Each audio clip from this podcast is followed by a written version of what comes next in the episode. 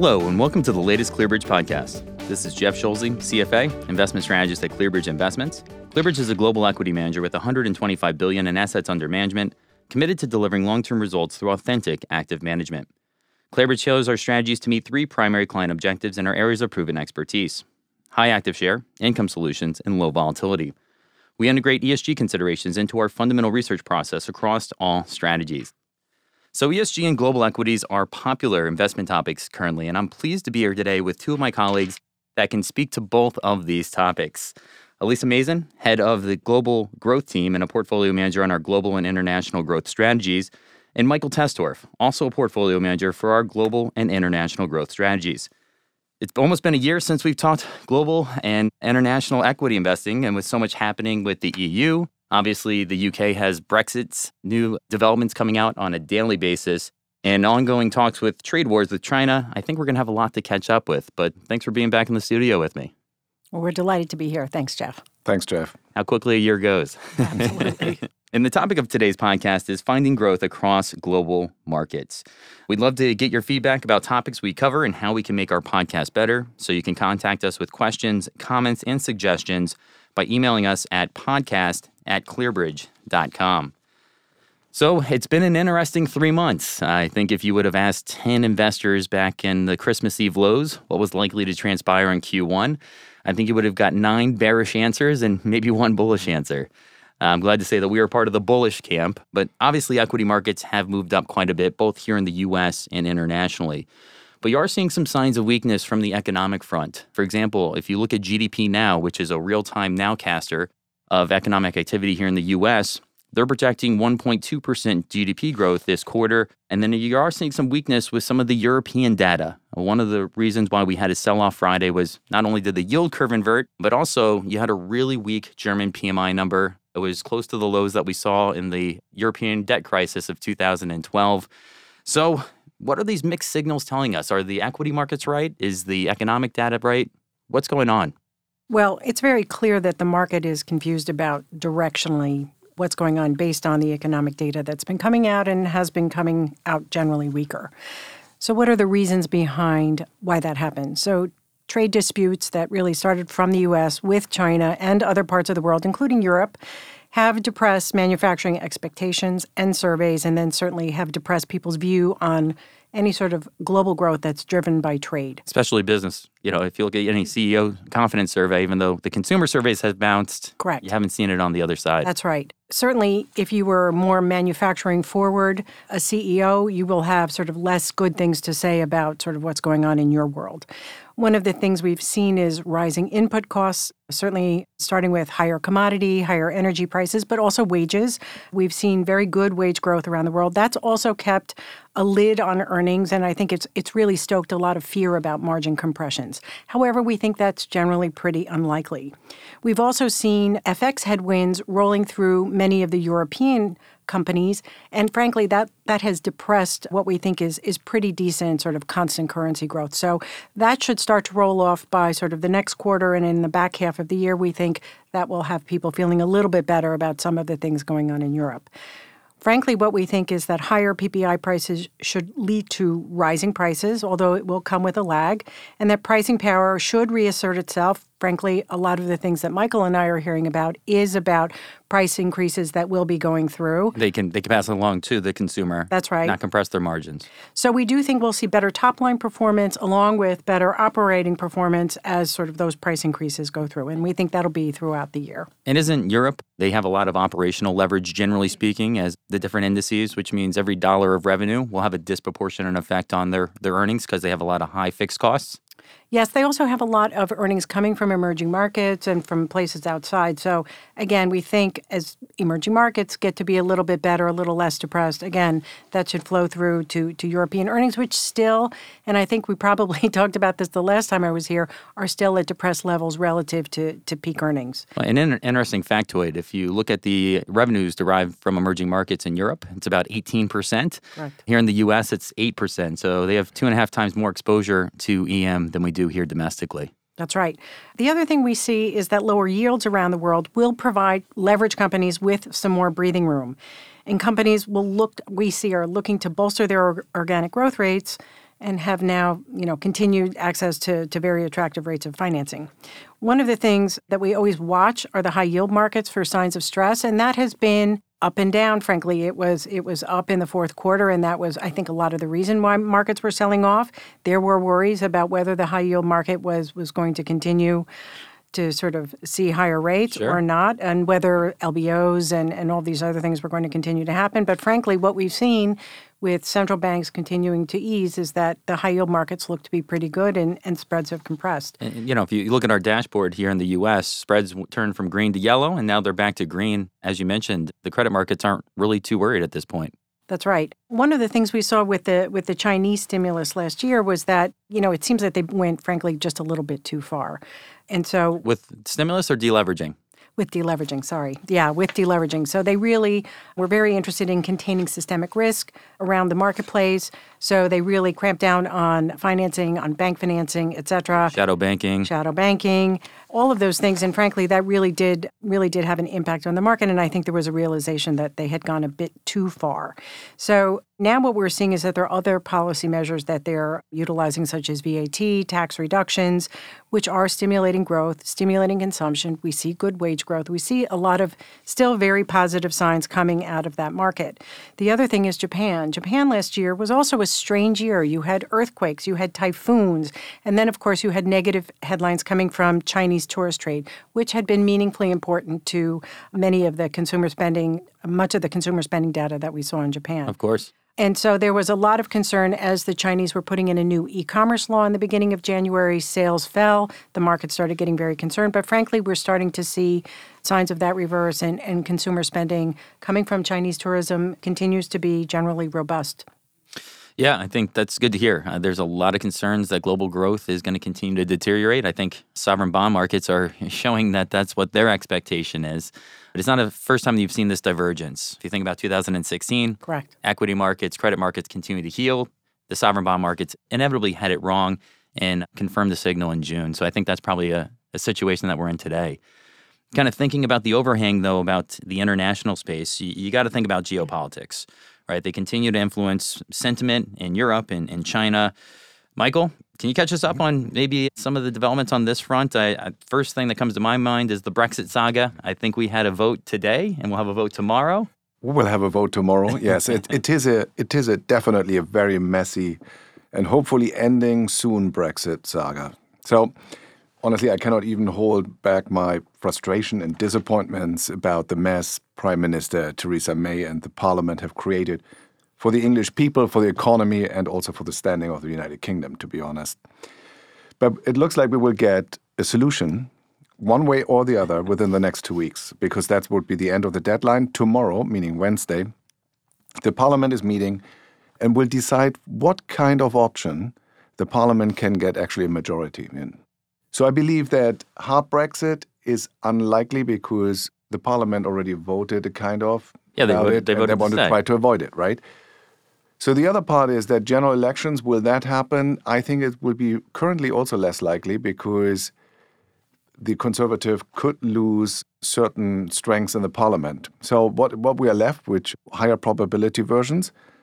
One is acceptance of the existing deal, although it it failed already twice, by the way. But May has to win several parliaments PMs over from the DUP or from the Labour Party, or both together better. It looks very difficult as of today, but the alternative is a hard Brexit. So once Wednesday will pass, meaning tomorrow, and there's no real majority being found for the other solutions, some PMs could actually turn around and agree on, on Theresa's May deal. The second option would be a second referendum. That would mean that the extension will be pushed outward by many, many months to go. And that would be essentially a second Brexit vote. Yeah, exactly. That's what we have done three years ago almost, right? And we would redo the entire Brexit vote again, with a big difference now that the people are definitely more educated about what Brexit actually means and what the implications are. and what the implications are. So the third one would be revoking Article 50 altogether. That means the last three years of uncertainty and pain would be would have been for nothing. And they stay in the union. And they stay in the like union and everything stays and they pay and they vote as nothing would have happened.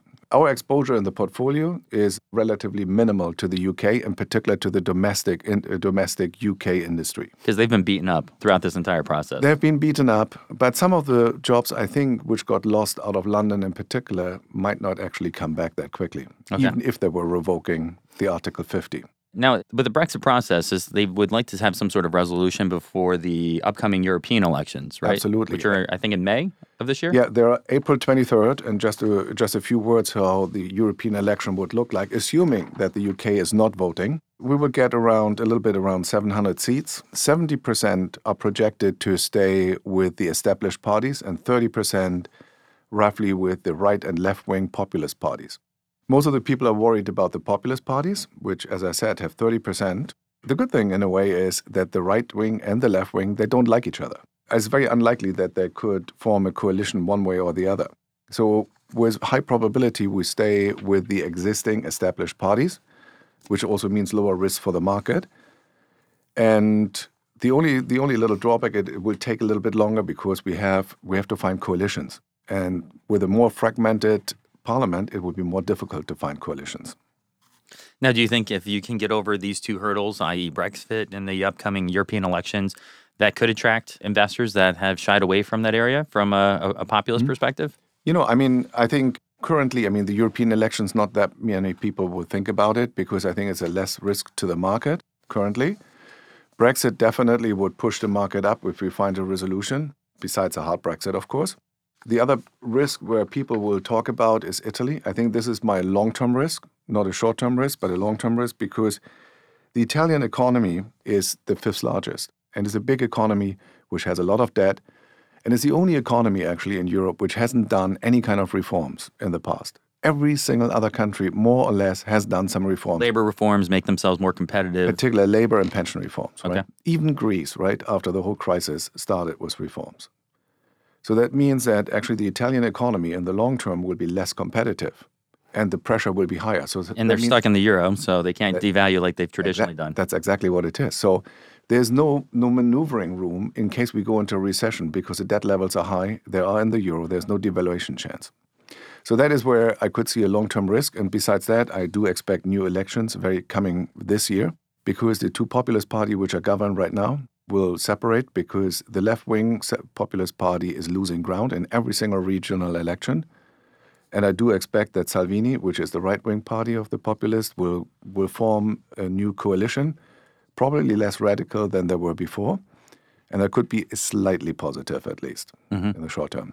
Well, thinking about elections and, Mm-hmm. and appointments, one that's been on my mind as a strategist has been Draghi's successor, Mm-hmm. Right? We're going to get a new ECB president at the end of this year. But the ECB, I think, did what they could in light of not trying to handcuff the successor into a, a policy decision.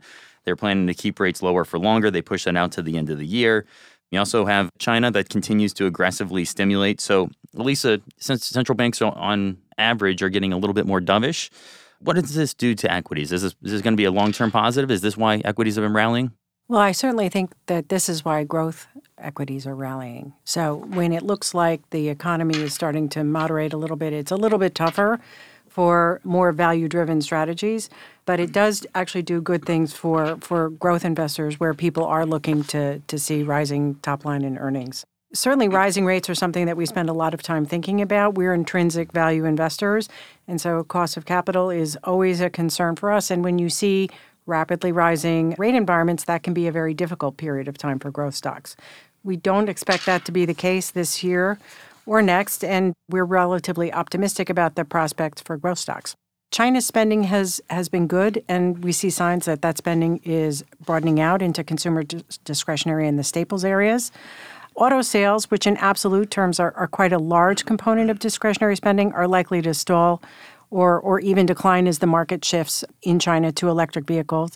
And that significant component of consumption is being spent elsewhere. One of the things that's interesting when you look at the data is how large auto spending is within China. It's a very large proportion of consumer discretionary. So we think that that part of the market is probably going to stabilize up at, at pretty high levels, maybe even decline a little bit. But what we're seeing is in areas like furniture, apparel, sporting goods and apparel, cosmetics, appliances, those areas are actually starting to grow. Again, as I referenced earlier with rising wage growth, that's a positive for, for consumption. Lower interest rates are also good for M&A activity. And this is something that's been very strong globally. If you look at Skadden Arps, they did an interesting piece on M&A, and what they what they talk about is how large M&A has been for 2018. We've seen three and a half trillion dollars worth of deals globally in Three and, 2018. three and a half trillion. Three and a half trillion Wow. Which is it's not an absolute record, but it's it's up with very uh, very high levels that we've seen in the past. And I believe it was 07 and 2017. One and a half trillion of that was the U.S. So still predominantly much of it was done outside of, of the U.S.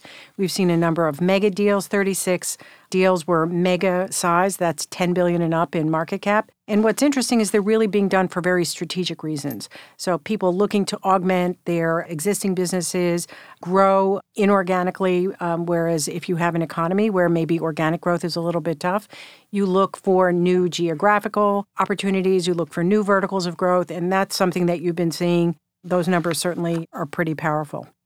Now, I know that your team likes to navigate through difficult conditions by embracing what you call the spectrum of growth secular, structural, and emerging growth stories. How does this approach help in the current environment? I know we've obviously seen uh, a very stark difference in quarterly performance. Obviously, Q4 was a tough quarter, Q1 has been a very risk on quarter. Uh, How does that come into play for the overall portfolio? Sure. Well, the spectrum of growth approach is one we believe keeps us in good shape on risk and provides lower overall volatility relative to many other growth managers, providing broad opportunities to access growth in all of its forms. So we really believe that growth is not a one size fits all approach and we want to have a very a modest approach to the portfolio when it comes to risk. So we take a valuation approach to understand different types of growth stocks and we build a portfolio around stock picking and controlled risk. When we think about risk, our portfolios are designed for volatility that's more aligned with our core benchmarks but have growth characteristics. So how do we think about that? We bracket our portfolio around three groups. We call it emerging, secular, and structural, and we diversify the portfolio around those three areas. On an overall level, we we look at you know what are the min max of those particular sectors, but also within sectors as well. We don't want to have a technology sector which is full of emerging growth stories, which are really interesting, but we also know that they're pretty risky. Well, it give you a lot of volatility. Uh, That's right. And perform very differently in those two environments that we just talked about. Absolutely. So, among those three groups, I'll just quickly maybe run through the weightings for people that, that aren't familiar with our process. So, emerging growth is that very high top line growth. These companies are disruptors. They're usually a bit risky. They can also be small caps. So, we will go up to 20% of our portfolio in that group. We keep this weight in check primarily so it doesn't upend portfolio volatility and performance. Secular growth is always the largest component of the portfolio at 40 to 60%, and it really provides that portfolio ballast and lower volatility.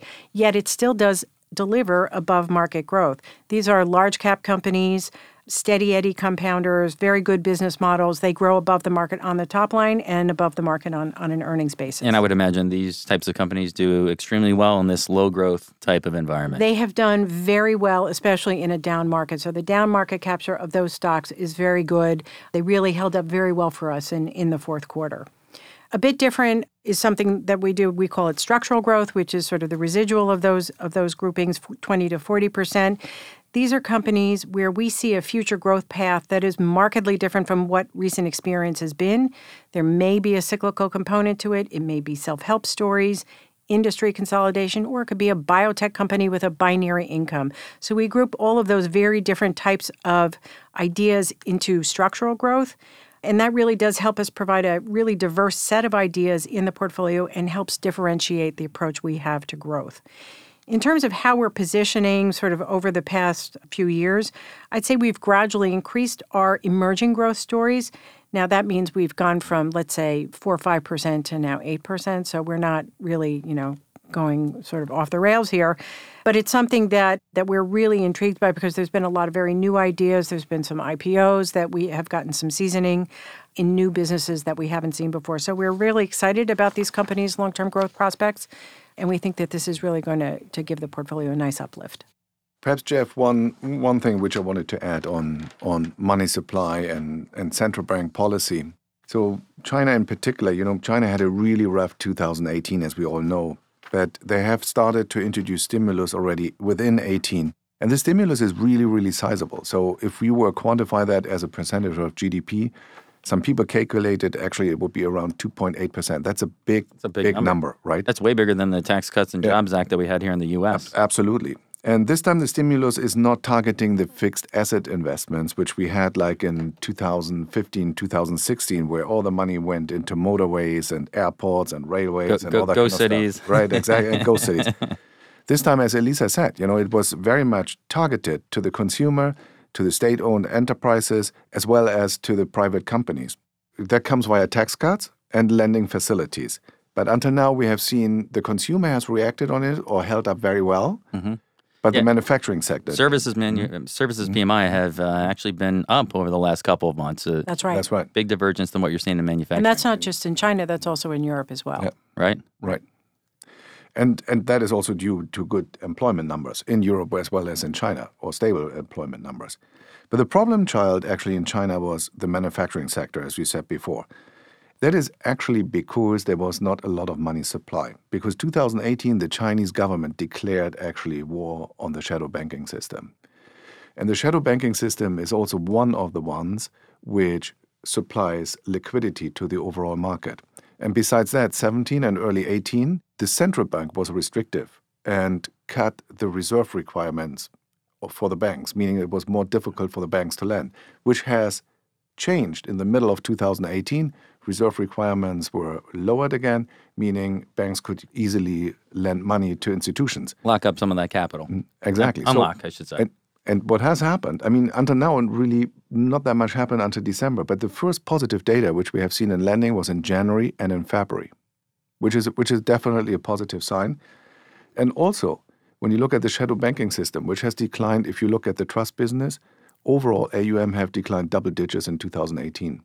So since beginning of 2019, we see the first little growth. So will that translate into M1, M2 money supply numbers being positive? I think yes, but it it will just take a little bit of time until it shows. Well, and there's been a clear change of policy, right? The, the president and the premier both have said that deleveraging is over. They think they've uh, snuffed out a lot of this bad debt already. So, a change of policy should, you know, translate to better lending numbers and better economic growth, broadly speaking.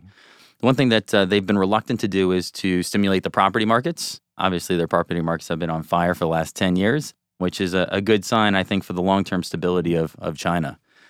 Now, I want to switch gears here for just a second and, and talk about something that we talked about in the last podcast. I'm going to do a shameless promotion of the last podcast. We talked about ESG and the impact report that we recently came out with, talking about the engagements and the success that we've had with instituting change at a company level. But uh, interest in ESG hasn't been growing not only here in the US, but it's, it's more of a global phenomena. How do you, as international managers, integrate ESG into the stock selection process, and how is that you know beneficial at the end of the day to our clients? Well, in order to understand our companies and, and the risks in their business, as well as their opportunities, frankly, we need to, of course, have a view about their ESG approach. It would really be very incomplete not to consider their environmental, social, and governance, the operating environments, and the attributes of all those things. So we incorporate looking at those factors um, not just as a risk mitigator, but also we find it really does give us greater insights into how the companies really function, from the CIO to the entry level employee. It's probably fairly obvious to say that you don't want to invest in a company with poor governance. Okay, that's that is pretty obvious, but that's frankly not where it ends. Understanding the social, the environmental aspects of our companies, understanding the relevance of each of those areas, it really does give us a better confidence in management ideals. How well that's incorporated across the organization, we believe it provides better financial performance as well. We understand that ESG for many companies and, and frankly many economies is still at an early stage rather than the more developed markets in, in Europe and the US. However, our work shows that companies that start with an appreciation of ESG standards and then work to continuously improve those standards will show meaningful financial performance as a result of that. Okay. So that's uh, it's not ESG yes or no. It's where are you in the continuum? How much are you really embracing that philosophically? Is that information really well understood at all levels of your organization? And then the really high quality ESG companies are actually quantifying what does ESG actually mean for them in terms of financial performance. Like, is it is it lip service, or are you actually implementing this That's at right. your core? That's right. Now, do do you have any uh, you know company examples that you can share with us? As a matter of fact, I do. so, one of the things that we do uh, at ClearBridge is we engage with our companies specifically about about their ESG programs, and and this I think sort of brings to light why we think this is important. So, a really good example for us is a is a company that we own in the in the international portfolios and global portfolios, which is called Burberry. It's a luxury manufacturer and retailer of handbags, b- apparel. Their signature product is the Burberry trench coat, which was something that was actually invented to go and fight wars in World War One. So that's where the. Burberry trench coat actually came from. So when we first evaluated the company in many areas, Burberry was far ahead of its luxury peers in terms of things like environmental standards. But we had identified three shortfalls in the company which really prevented us from rating it higher. Employee satisfaction and compensation, there were no specific initiatives on that. Management compensation was also well ahead of peers, and there was really a lack of alignment of compensation around shareholder interests. So the areas for improvement were acknowledged by their internal reviews, specifically a lot of their retail operations.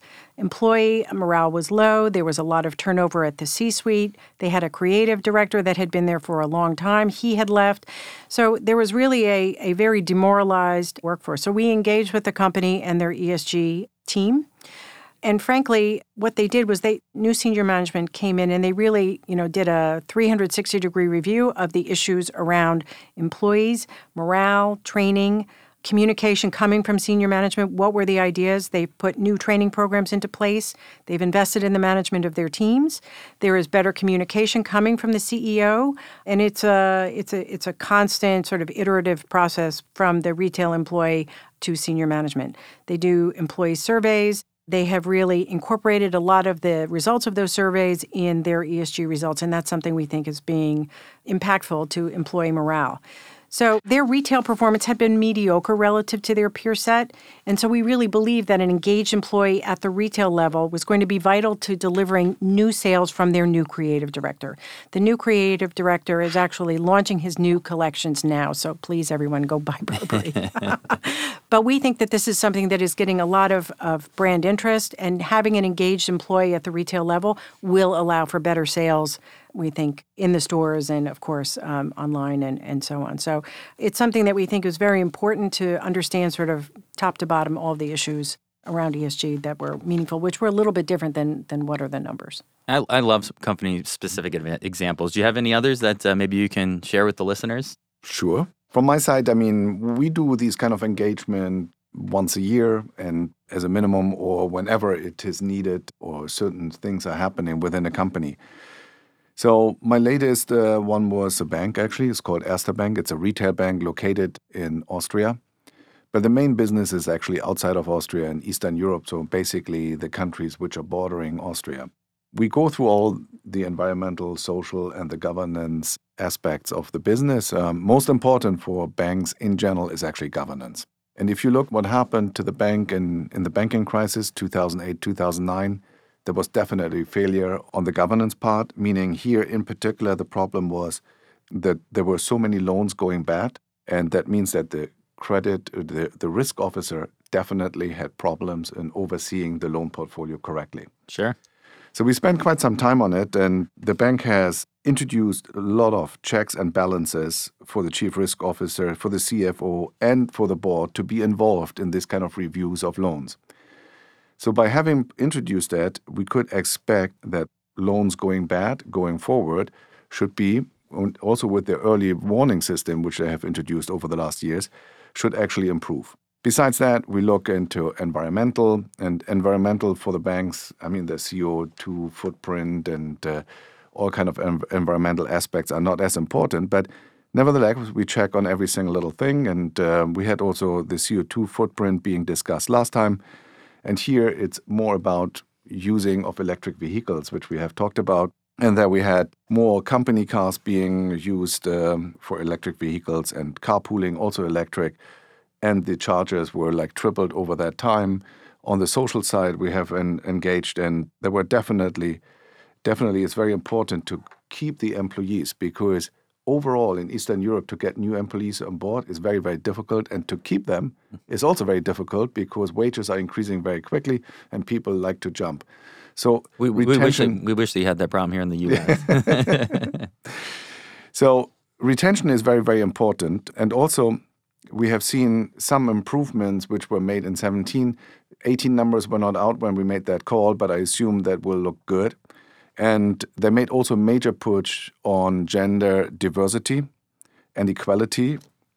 And they have introduced multiple, multiple things. There was an Erste Woman Hub, there was a special mentoring for women, there was a campus for young, young school children for IT purposes, and so on. I mean, we're definitely on the right track for Erste Bank. And the last question I, I think I, I, have for you here is investor sentiment towards international stocks, maybe at uh, pretty low levels. Obviously, the U.S. has outperformed for a long period of time. Europe and uh, China and Japan, all there's a perception that there's a lot of risk there. So, what is it going to take in order for sentiment to finally switch to be a little bit more constructive and positive? So, one for sure is positioning, right? I mean, we had the last time when we had extreme uh, positionings was in 2016 where everybody was positioned towards US assets. That means US equity, US bond, US currency, right?